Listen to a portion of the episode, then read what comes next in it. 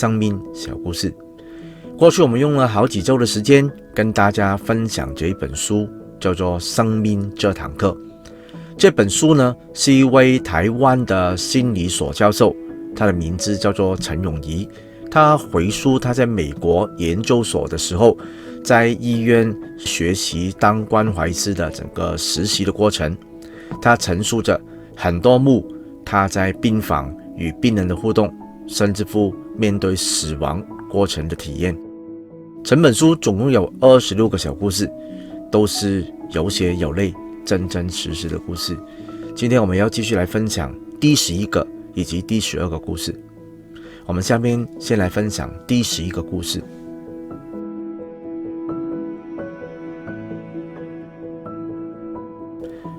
这个故事呢，是关于一位女生。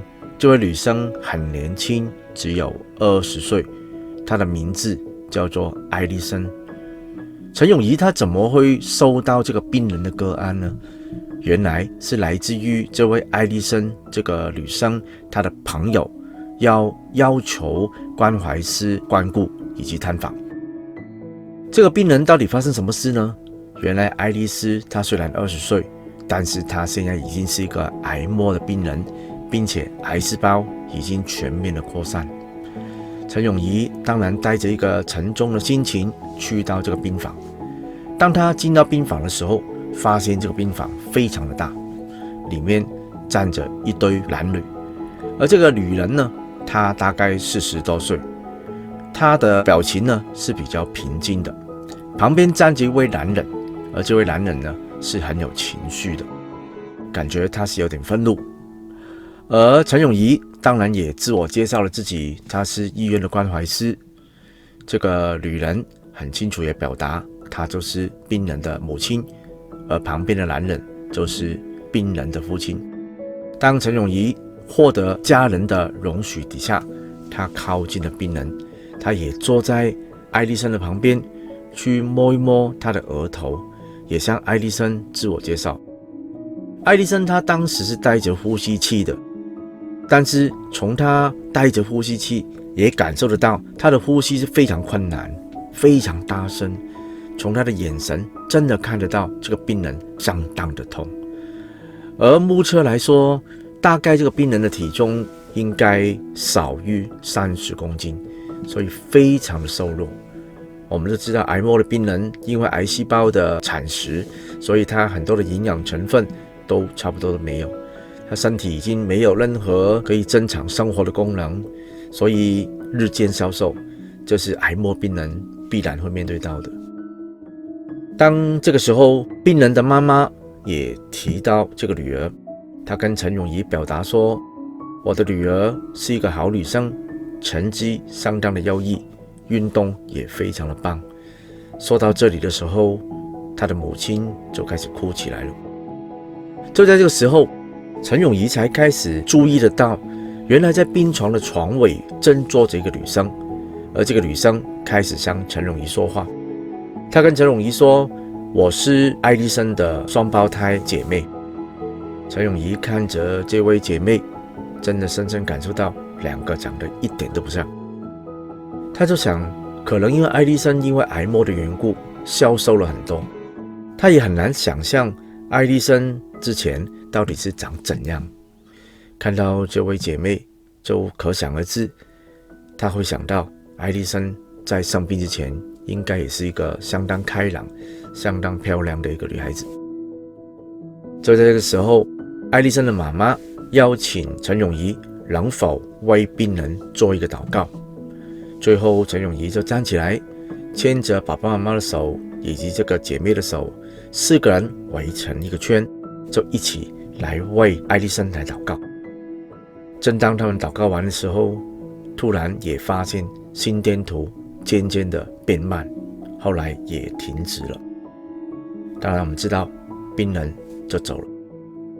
在这个时候，这位艾丽森的妈妈就哭起来了。面对死亡，并不是一件容易的事情，特别是白头人送黑头人。陈永仪在书里面分享了一段希腊哲学家阿里斯多德的一个观念。他说，在痛苦的时候，人性的善与人性的恐惧将会表达的淋漓尽致。什么叫人性的善呢？就是当一个人遇到痛苦的时候，他很容易知道谁是对他是善的，因为有很多真的爱他的人就会过来陪伴他，并且因着自己的受苦，会启发起旁边的人的恐惧。恐惧什么呢？恐惧自己会否有一天也临到这样子不幸的遭遇，而这种恐惧就会凝聚了大家的团结的力量。所以在阿里士多德他的观念里面，痛苦很多时候对于我们是好的，一方面可以让我们经历到友情的温暖，也可以让我们经历到真正的团结。这个故事就到这里为止，我们下面再来分享。第十二个故事是跟婚姻这个议题有关的。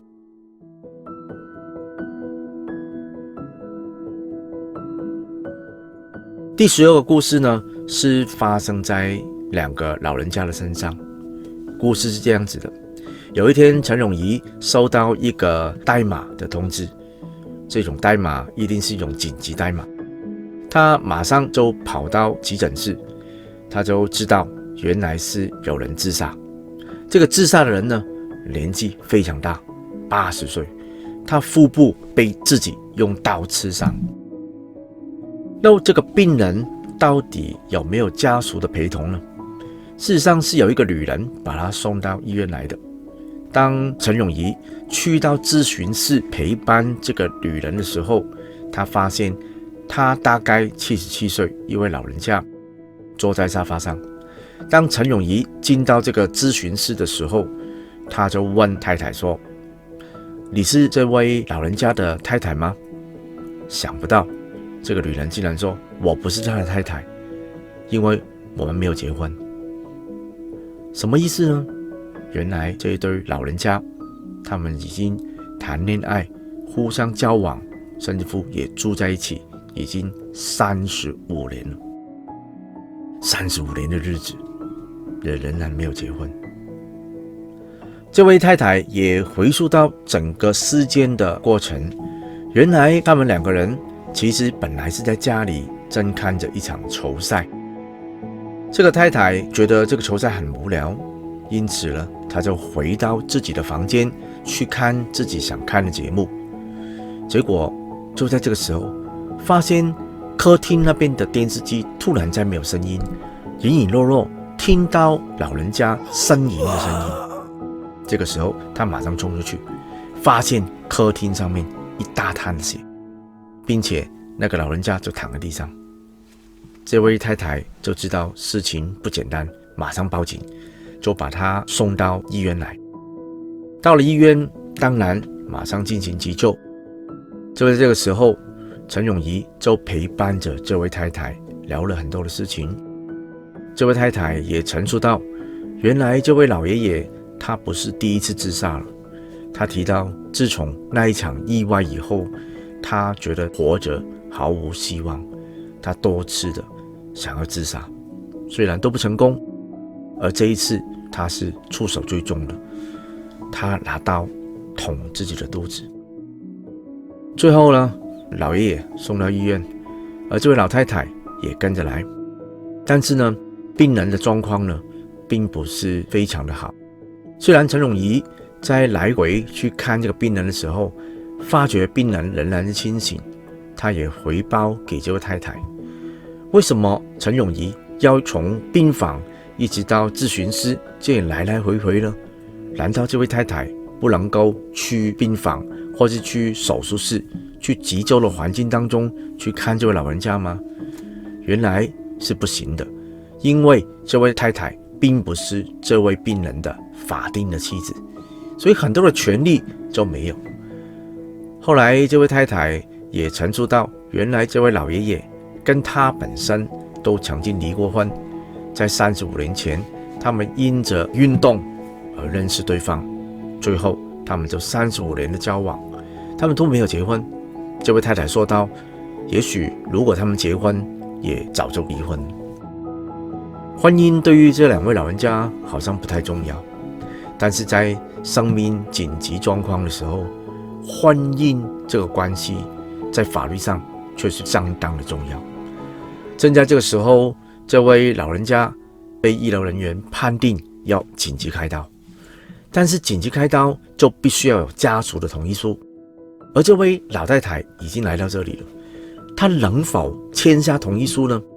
陈永仪极力的希望帮助这位太太能够合法的填下同意书，但是医疗人员的那一方是不能接受，最后怎么办呢？这位太太提到一件事情。这位老爷爷，他有一位姐姐，他有他的电话，但是呢，他电话在家里没有带来，于是呢，也没有办法联络起他的姐姐。后来发觉这位太太也累了，陈永仪就劝这位太太在咨询室先休息，他自己也回去休息。他信用评估这位老爷爷的状况应该是没问题，结果就在半夜的两点三十分。深夜的时候，突然他的呼叫器又紧急呼叫，他知道事情不简单，他这就呼叫了，很明显呼叫就是这位老爷爷的事情。最后他跑到咨询室去找这位老太太，老太太非常的难过，他告诉陈永仪，就说这位老爷爷现在生命垂危，怎么办呢？陈永仪就问这位老太太。你想不想去看老爷爷最后一面？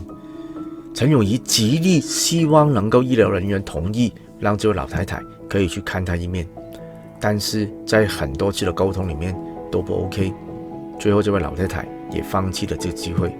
最后陈永仪送这位老太太去坐计程车，就在这个时候，老太太给了他十元的美金，他很感谢陈永仪一直的陪伴。最后老太太。就回家了。陈永仪目送着计程车开走，他心里想：这位老太太回到家，可能睡觉，可能休息吗？回到家里，看到客厅满地的血，他怎么处理？另外，他的老伴走了，在法律上没有办法让他见最后一面，说最后的一番话的机会都没有。从这个案例里面，让陈永仪想到一件事情：到底，婚姻这个法律的身份对于病人来说重不重要？事实上，相当的重要。在法律上没有这个权利，没有正式的婚姻，病人是没有办法跟他的配偶是可以在病床上面碰面，并且呢，在一切的手术紧急的同意书上面呢，对方也不能为你签。所以，事实上，婚姻的价值是什么呢？婚姻的制度。应该是怎么样呢？陈永仪在这里也留给啊所有的读者一个问题：婚姻是一个制度吗？婚姻是一种授权吗？婚姻是一个保护吗？不知道对于你来说，婚姻是什么？但是在现今社会，的确同居比进入婚姻的比例是相对越来越高。到底婚姻的意义是什么？在我们有信仰人立场来说，婚姻是一个约定，而这个约定背后就是这位造物主所设立的。婚姻是一生一世的，应着这个承诺，我们就要与配偶走到生命的终结。所以，婚姻不单是一种权利，它更是一种约束。在这种权利底下，双方都被约束，你只能爱对方，你必须要照顾对方到底。这就是。婚姻在我们信仰里面的意义，并且在婚姻里面，我们可以生养下一代，可以带来生命的传承，这就是我们基督信仰里面婚姻的价值。谢谢大家今天收看我们的节目。如果你觉得我们今天的节目对你有所启发的，欢迎你为我们节目点个赞，也欢迎你订阅我们的频道，打开小铃铛，让你每逢礼拜一到五收到我们不同类型节目的通知。也欢迎你分享我们的频道给你其他亲朋好友，让更多人能够一同从其中有所收获。谢谢大家今天观看我们的节目，我们下礼拜三同样时间早上十点钟，我们会继续分享陈永仪的生命故事。谢谢大家。